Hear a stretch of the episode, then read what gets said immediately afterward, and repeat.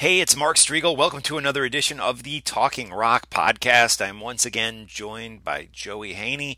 Joey, how are you, man? Doing good, Mark. How about yourself? Good, good. I'm excited because we have a, a, short but but good interview today. We haven't had an interview on the Talking Rock podcast in quite some time, so we have David Bickler, who was one of the singers of Survivor and the guy who sang on possibly one of the biggest rock songs of all time. I mean, I'm not I'm not out of my element or I'm not incorrect in saying that, right? I mean, Eye of the Tiger. That is one of the biggest songs of of the rock era, I would think, wouldn't you? As top 5 arena songs hands hands down, hands down. And that that goes through uh, regular sports, sports entertainment, it's an icon song. It's it's up there with any of the bigs, the Queen songs, Rock and Roll Part Two. It's up there. Yeah, absolutely. And I tell you what, let's get right into some music by by David, and then we're gonna come back and chat a little bit. Um, so we'll hear some new music by David. We'll hear an interview that I did with David, followed by a, uh, a classic the song we were just talking about. And then Joey and I will come back and uh, talk some more rock. So here we go. A little new music by David Bickler. It's lost, lost that innocence.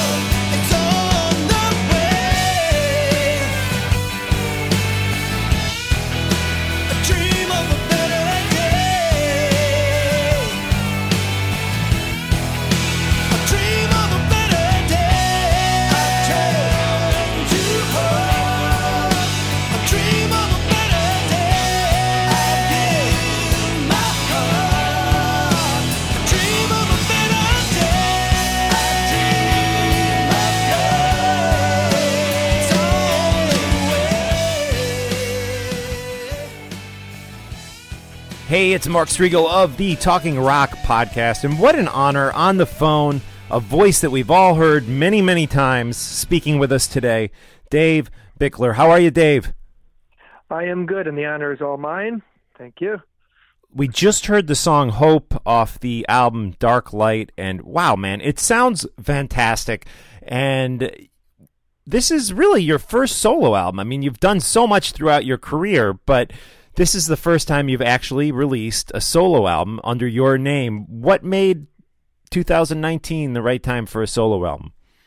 It, it was done. Right. Okay.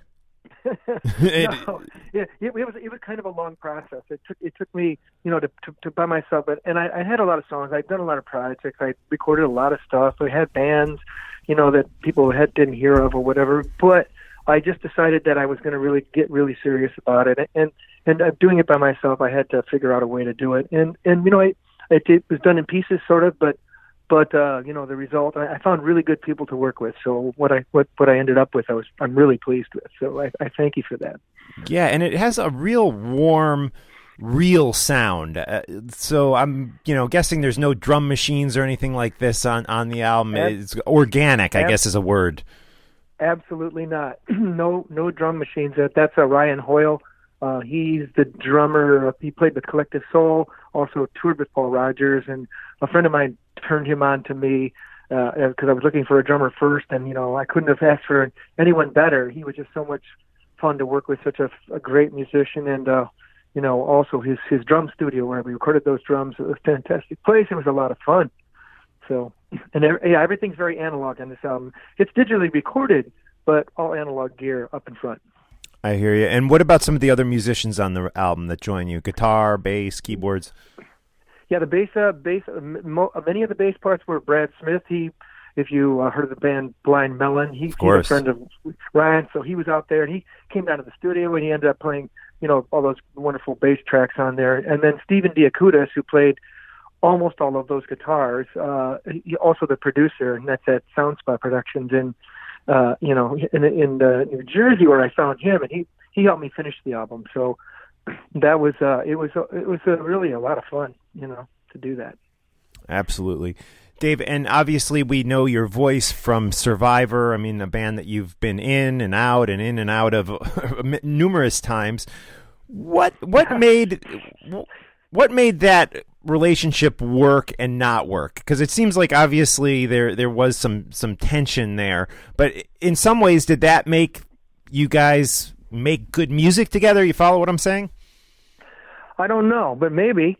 Yeah. maybe tension. Maybe tension's required. I mean, it's certainly you know uh, uh, every band you know you, you you're all striving together, and everybody's got their own interests as well, and you're together a lot. You're in this, you're in close proximity that can cause problems, and it and it and it did, and you know various things happened to me. I had problems with my vocal cords, you know, and and and and then when I left Survivor, I thought, oh yeah, I'll never go back to that again. But then, come 1993, I ended up going back with the band for for quite a long time. It was like six years, and then uh, again back in 2013, I'm back in Survivor with. But that was with Jimi Jamison singing together, which was was really great.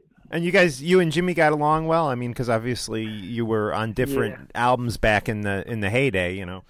At, at first, I really, really uh, didn't like him because, right. hey, he took my job. But we got to be really good friends, and, and that that's was awesome. the, that was that was really fun singing together with Jimi. That's the, that's the reason I I went back to do it again, is because the opportunity to sing with Jimi Jamison it was great.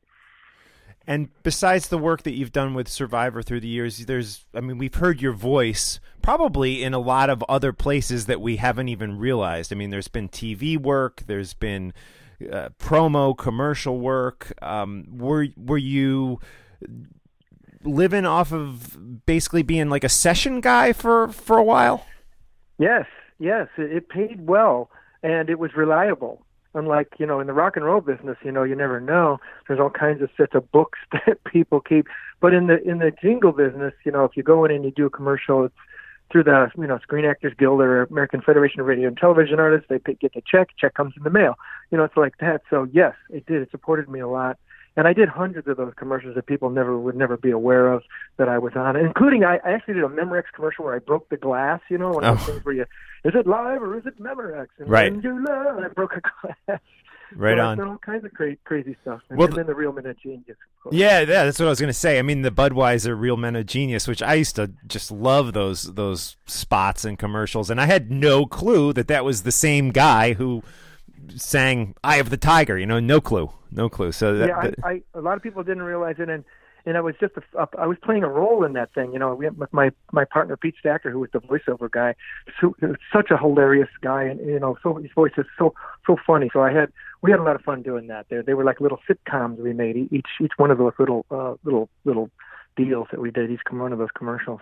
Yeah, and th- those were great. Are those still running? I, I haven't heard one in a little They're while. Not, but you know, it's it's amazing because they still play them. Like the radio stations will play them just because they want to. Wow, that's which is kind of unusual. Yeah, that's that's hilarious. So I know you get this asked this question probably all the time, but one of the most iconic rock songs, really truly of all time, is the song "Eye of the Tiger," the song that you sang so brilliantly. Um, what are your first memories of this song coming about? Now, there's been rumors on the internet that that Sylvester Stallone actually went after you guys to do this, and he had he he was a fan of Survivor. What do you remember of this song coming coming about? Yeah, I'll give you the quick story. He, uh, uh Sylvester Stallone knew Tony Scotti. We were on Scotti Brothers Records, distributed by Epic. And so he said, "I'm looking for a band. I, I'm looking for a song for the for the beginning sequence in the movie. Uh, you have a band, you know, any bands on your roster because they were friends."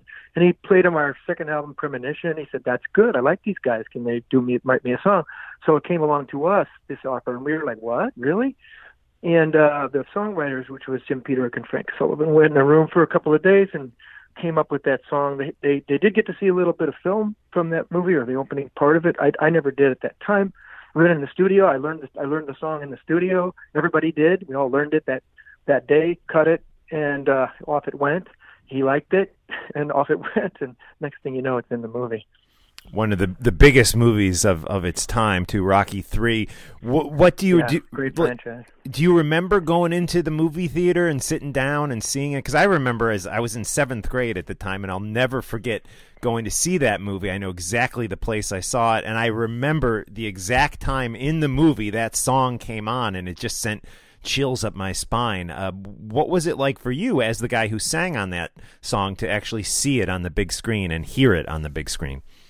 Yeah, after the first thing and after the song and, and the and that opening fight sequence, everybody clapped and and and cheered, and I was like, "Oh man, this this is the best promotional device of all time." you know, for a song, it was it, it was uh, you know got it. You couldn't have done anything more to like promote that song because that was a very popular franchise. Yeah, Rocky Three and the whole Rocky thing. Absolutely. Great stuff. And you are out there still doing your thing today. You are playing gigs and doing tours, and I, I would know we're going to hear some of your great music. I'm sure at some of these live gigs, great new music yeah. off the Dark Light record. I'm sure we get the classics too in the in the set. Yes, yes. and where uh, where are you playing uh, coming up? The the next show I have is in Santiago, Chile, on the 20th wow. of May. Okay. Yeah, it's it's going to be a, like a singer test, but I'm you know I'm gonna I am gonna get to play Hope. That'll be one of the songs I play in my, in the set. And, cool. And some Survivor Great song. As well. Yeah. And uh, there's another there's another thing Rock the Classic in France. That's June 20th, I think. It it is it isn't up uh, uh, on the board yet, but it it, it will be soon. And uh, then I have another one, another festival in, in Sweden in uh, in July. Cool. Any dates in the states at this point, or, not yet? Not I, yet. I'm working. I'm working on that. Yeah, I'm working on that. yeah. Yeah. Cool. Yeah. Cool. We'd we'd love to see you in the New York, uh, New Jersey, Connecticut area. You know, you, you know what would be great for you, like the the Mohegan Sun Casino up in uh, C- Connecticut. They get some great bands yeah. in there, I, I, and I, I heard they pay well too. I don't know if that's true, but I played there several times. Yeah. with Survivor, yeah. So I, I know it well. And uh, yeah, was it the Wolf Den or is that what the, the, the Yes. the, yeah. the, yeah. The, the, the, the, the, venue there. It's it's very cool. It's a very Yeah. cool place to play. Yeah. yeah. Yeah. I'll I'll, I'll reach out.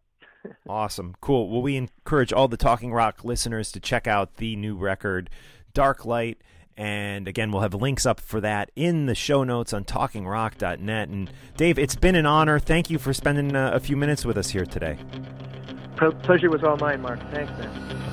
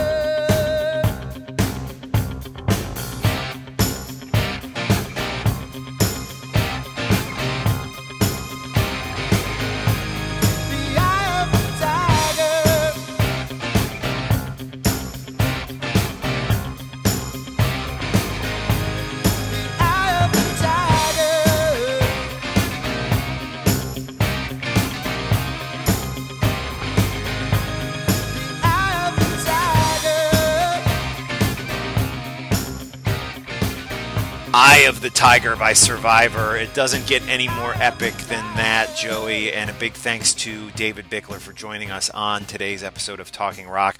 I, I, I just loved that song. I mean, I have specific memories of seeing Rocky 3 in the movie theater and that song just taking over not only rock radio but pop radio and everything back in that uh, time frame. I'm guessing it had to be around what 1983. I'm thinking. Um, yeah, 83, and yeah. it was still huge by 84. I mean, it just. Yeah.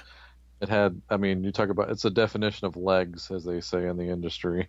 Right, right, and to this day, I mean, I'll, I'll go into, uh, you know, a, a, store and you know they have music playing in the background, and there it is. You know, it's still, it's still a great song that that so many generations love. I mean, my my son, my younger son Grant, loves that song, and he's eight years old. So, the power of music, man, uh, great stuff, great stuff. So, it's been a while since we've done a show. Uh, Joe, any any uh, developments, any news items that you would like to uh, chat about?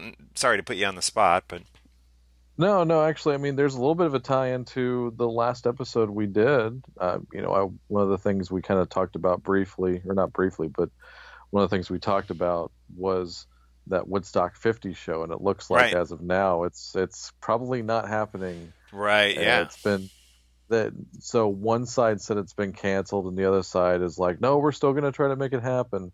But uh, one of the industry stories I read about it said that they would have had to draw like close to 100,000 people to the site to break any kind of even. Right, right. So I think it's as good as canceled at this point. So did you happen to see that that happened? Well, I, I, I did how... see that it happened. It seems suspicious to me that, you know, I, I guess back uh, some of the sponsors or backers were pulling out and yeah, man, it just I, I don't know. It just seemed like it was going to be really far fetched to get um, get people there, especially it was nowhere near the original Woodstock location, nowhere near New York City. Uh, so I, I don't know. I mean, I can't say I'm I'm shocked or surprised for that for that matter.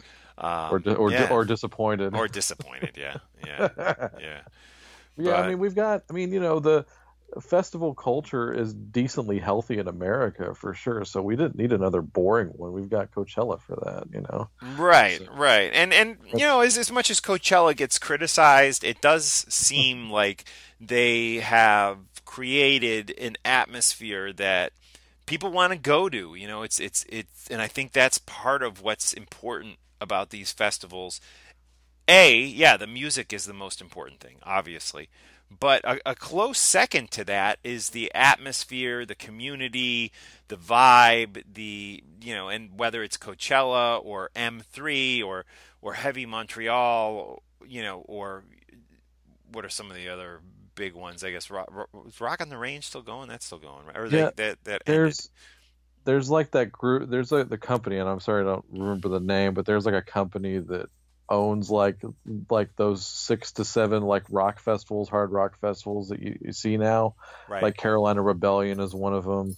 There's Rock on the Range, I think, is still going on, and that's all owned by the same people. So you, it's kind of the same lineup usually every year, you know, like for each city that it's in. But you know, at least it's something. And there's that one in I think Tennessee coming up this summer that looks really good.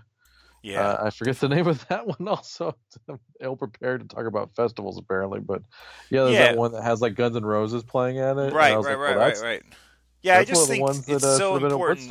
Yeah, definitely, and it's so important to have this sense of of community uh, around these festivals, and I think sometimes that takes a few years to build up. Um, the Woodstock lineup that they had seemed to be all over the place to me and a bit weird. And I mean, I'm a I'm a big music guy, and I wasn't at all interested in going to it. So yeah, it just seemed massively pedestrian, like I said before. So yeah, yeah, definitely. Um, so what shows you got coming up? Any anything good on the agenda? Oh goodness, yeah. I mean, as of uh, next week, uh, myself and my better half we're going to Vegas, and w- initially we are actually going uh, for a wrestling show, which was a big deal for us. It's uh, okay. this big launch show for this new promotion. However, we found out at the same time we were going to be out there that the Punk Rock Bowling Festival was going to be taking place Memorial Day weekend out in Las Vegas as well. So it's it's a really nice mix of new, old, and middle era punk rock. Uh, you know, the, the bigger acts there being bands like Rancid and the Specials, Descendents The Hives, Refused, all the way down to the Stranglers, Killing Joke, The Damned, Exploited, Murder City Devils, Undertones. I mean, this thing is packed. And uh, we just were like, hey, we're going to be there. Screw it. Let's just go. You know, so we're going to have this great. Uh, speaking of Eye of the Tiger, which was a big deal in the early days of rock and wrestling. We're gonna have a big rock and wrestling weekend coming up in Vegas next week. Cool. So. Well, have fun, man. That sounds like a blast. You know what?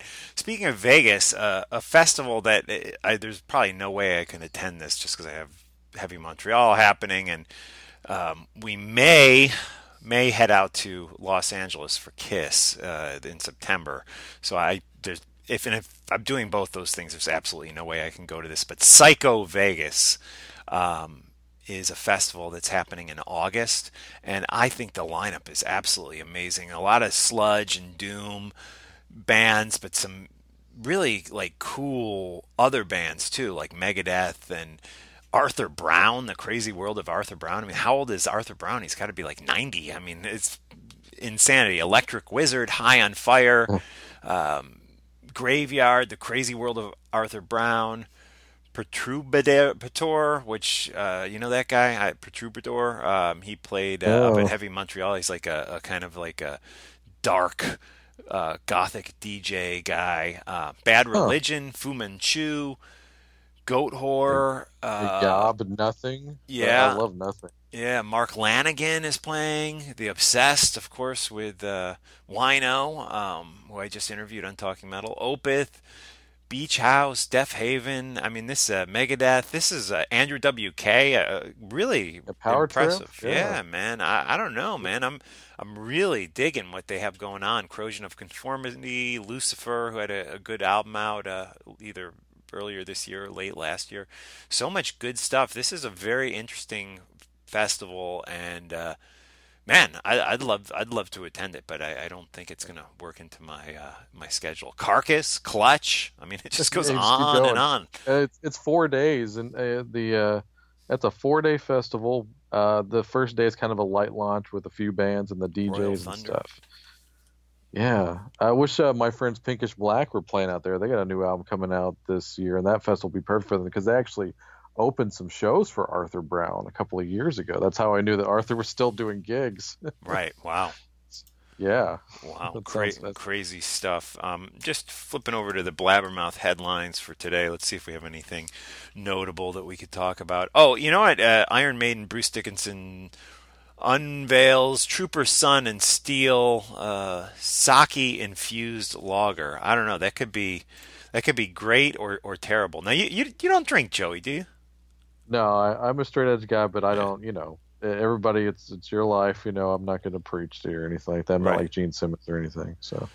Right. Well, this this uh, we're just all over the place here, but this headline uh, of Bruce revealing the unveiling the new Trooper and Sun and Trooper Sun and Steel sake infused lager reminds me that last night my wife and I watched Scream for Me Sarajevo. Um, have you heard oh, about yeah. this documentary? No, I have not it's it's interesting, and I'll give you my honest review of it. It is about Bruce Dickinson playing in Sarajevo uh, during the war back in the 90s, like 93 esque, maybe 94, I don't know. Um, and it, it's an interesting documentary, and I've I've heard a lot about it. And there's really good parts about it. It's it, and there's some parts that aren't so good. Um, it's it's a tough watch. Obviously, you know there are people getting killed. There is bombing going on.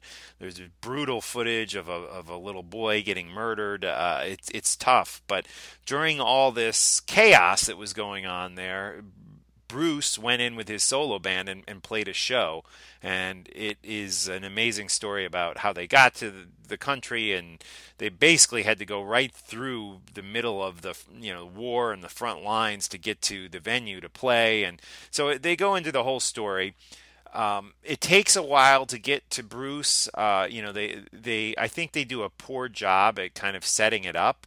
There are mm-hmm. numerous weird like journalists and photographers and a guy from the UN talking about what was going on in the country at that point, and they don't really do a good job. They kind of assume that everyone knows. Okay, there was religious tensions, the Kurds, the Bosnians, and all that stuff. And I, I still, after watching it, need to go to Wikipedia to figure out what the hell was going on in Sarajevo at that time. I know U2 had that song Miss Sarajevo, and there was some, yeah.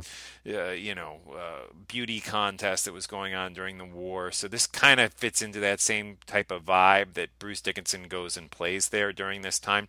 But there's a lot of stuff. It just it doesn't. I don't know. It just doesn't make a ton of sense to me. I, so I wish they would have done a clearer job at setting up what the conflict was within the country because it, it's uh, it's not fully explained in basic basic terms and maybe maybe it was so complicated you can't explain it in basic terms to give them the benefit of the doubt and there's other production value stuff that's a little weird like a lot of it is subtitled because these people don't speak english over there and sure the subtitles are like very hard to read. I mean, eh, they don't. They, are like white, and sometimes they'll be like a, a piece of white in the actual shot and they have the oh. subtitles over it and so you can't it like blends in and you can't read it like they should have uh, not to get into editing nerdiness but they should have put like a uh, a plate or a basic shadow behind the, the, the graphics so people can actually read it all the time. So there's little things like that. Um,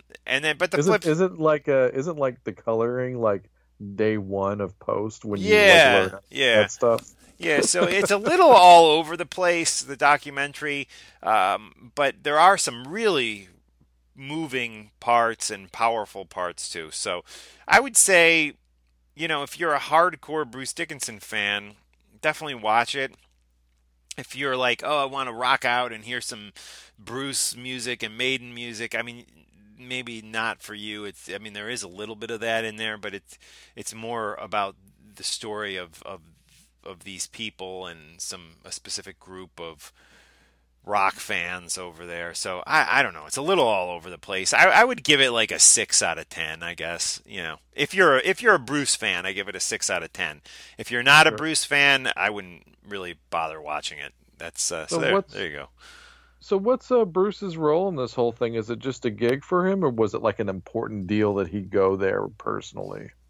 No, it seems like it was just a gig for him, you know, and and huh. no one was playing over there at that time, you know, and gotcha. And yeah. you know, he seems like he's a bit of a, an adrenaline junkie, so they asked him to come over, and and and he he went for it, knowing that a war was going on there, but not knowing uh, how rough it was going to be when he got there. That's kind of the overall um, vibe of it. He thought he would get there and he you know he had a, a private jet out of the UK and he was going to land in there and they were going to have a helicopter that took him right to the gig but they got there and the helicopters weren't there because there was too much gunfire and oh. it was going to be too dangerous to ride in a helicopter so they have to get in the back of this like I guess it's like a UN vehicle and go through the war torn country to get to the gig and blah blah blah oh. and uh, so on and so on. So yeah, so it, it, it's it's uh, I don't know. It seems like it could have been a really good good documentary, but they I think they missed the mark just just a little bit. But like I said, for any hardcore Bruce Dickinson fan like myself, I would definitely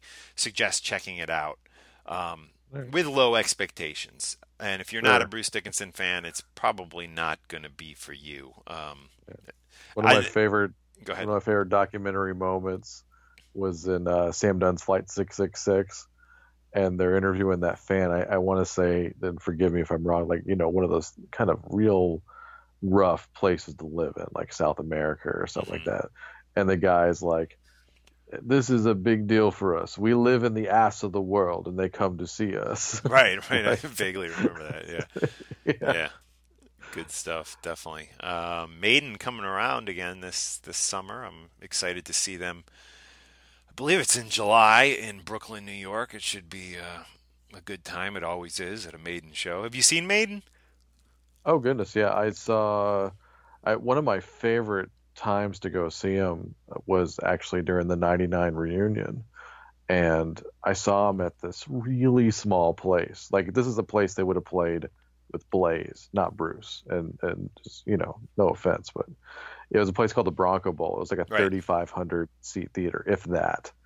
and you know they had the tapestries out and everything. It was like a it was like a maiden show, just in this like smaller place, Wow. and it was like one of the first gigs back with Bruce, Oh, and it was okay. just amazing. We were, I mean, we weren't front row. We were like on the side bleachers next to the speakers, pretty close to the front row. Like we could slap hands with anybody who came to that side. And it was just an amazing gig. I still have a physical set list that Janick handed to me after the show.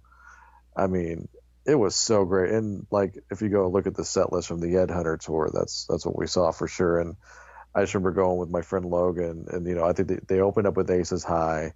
I think two minutes to midnight was the next song, and then they did Wrathchild on the third song. And by the third song, we Wow. kind of looked at each other like, man, like got to hit that second wind already. Like we were just spent by then. You know, it was just such a killer show, and you know, we got to discover that he was going to play some of the Blaze songs too, and yeah, you know, which was they yeah. went over pretty well. Yeah, and it's interesting, you know, because they've even gone back and released some live versions of the Blaze era songs with with Yeah. Bruce singing lead. I feel like I feel like Maiden's kind of not real proud of those recordings, and they they may they may say differently in public, but I don't know, man. It, it's like I saw, you know, I, I I saw Maiden during the Blaze era at a uh, place called Roseland in New York City, and I also saw Black Sabbath at that same venue around the same time with um, uh, Tony Martin uh, playing, and Geezer was actually back in the band at that point. But both two very weird shows in, in the '90s. You know, to to see. I remember seeing Blaze try to do "Hallowed Be Thy Name," and he just and all the Bruce stuff. He just struggled so much with at that particular concert that I saw, and it, it was bad. It was bad. He wasn't good um, at that show. Uh, and similar vibe with Tony Martin. I mean, it was like I remember them doing like uh, I think it was Symptom of the Universe, and it sounded musically just so perfect. Geezer back in the band, and Iommi, and he had that that tone that he had on Sabotage, the Tony Iommi, unmistakable guitar tone, and Yeah. then when when Tony Martin started singing, it was just such a letdown, and really wasn't. Uh, really uh, doing justice to the song at all. So very, very strange eras for, for both those bands uh, back in the '90s, and and I'm glad I got to see them both with with Blaze and and Tony Martin. I, I can't say that it was a great memory, but it was definitely an interesting memory and, and something I, I definitely cherish, um, for better or worse. If that makes Yeah. any sense, I don't know. Yeah, I've seen. I've actually. I've seen two of the three Maiden singers. I actually saw Paul Di'Anno solo show Yeah, about I've ten years Paul. ago. Yeah, I've seen Paul Solo too. Yeah, so you know, and, and that's that's a nice full circle right there. Talking about replacement singers a little bit. Yeah. So, yeah, from you know, since we did the Survivor chat, and uh, Right. there's Yeah. a guy who was famously replaced. You know, which is crazy. Like when I was a kid, like that was Survivor is definitely one of my earliest musical memories. And when they brought in Jimi Jamison, I had zero clue that they had hired a new singer. It's just bizarre to me to think about that, but that's absolutely true. Even in the video age, they totally fooled me. Right on. Yeah. Yeah. And that ever happened to you besides that? Like, I, did- I mean, uh, you know, like, being I just, fooled. uh, not. I don't know. but not not fooled, but like, like almost like you didn't even like uh, bands like that. And like I said, we're in the video age, which is weird. You would think it's easier to do that in the radio era, you know, Right. 60s, 70s. But like, I, I I was struggling to cope with anybody else that did it besides Survivor. Right. Well, I mean, there was that. there's a Yeah. lot of that stuff too, where you had even, you know, people's pictures on the record that weren't actually on the record. I mean, you can go back to, you know, look at Diary of a Madman. That that pressing, you know, Yeah. it had it had uh, Rudy Sarzo and um, you know. Tommy Aldridge on that, and they they didn't even play on that. So you know, it was uh, yeah, uh, different. Whitesnake, of course. You know, after the self-titled big 1987 album came out, you know, and the the video, you had all these guys that didn't even play on the on the record. You know, it was kind of r- funny and ridiculous in a way, but Yeah. but uh, but yeah, yeah, I hear what you're saying. Um, I think it's got to be the most one of the more successful like high profile switches that you know, like I said, I, maybe I'm the only one that got fooled by this. It's very possible. Right. I was I was like five or six years old, so hey. right, right on. Cool. Well, I'm gonna uh, have to kill it there, Joey, because somebody is knocking at my door and my dog is barking. So I'm going to have right, to kill it there. But as always, it is great talking rock with you, and uh, let's do it again real soon. Maybe next week. All right, man. Sounds good. Have a good one. Okay, you too.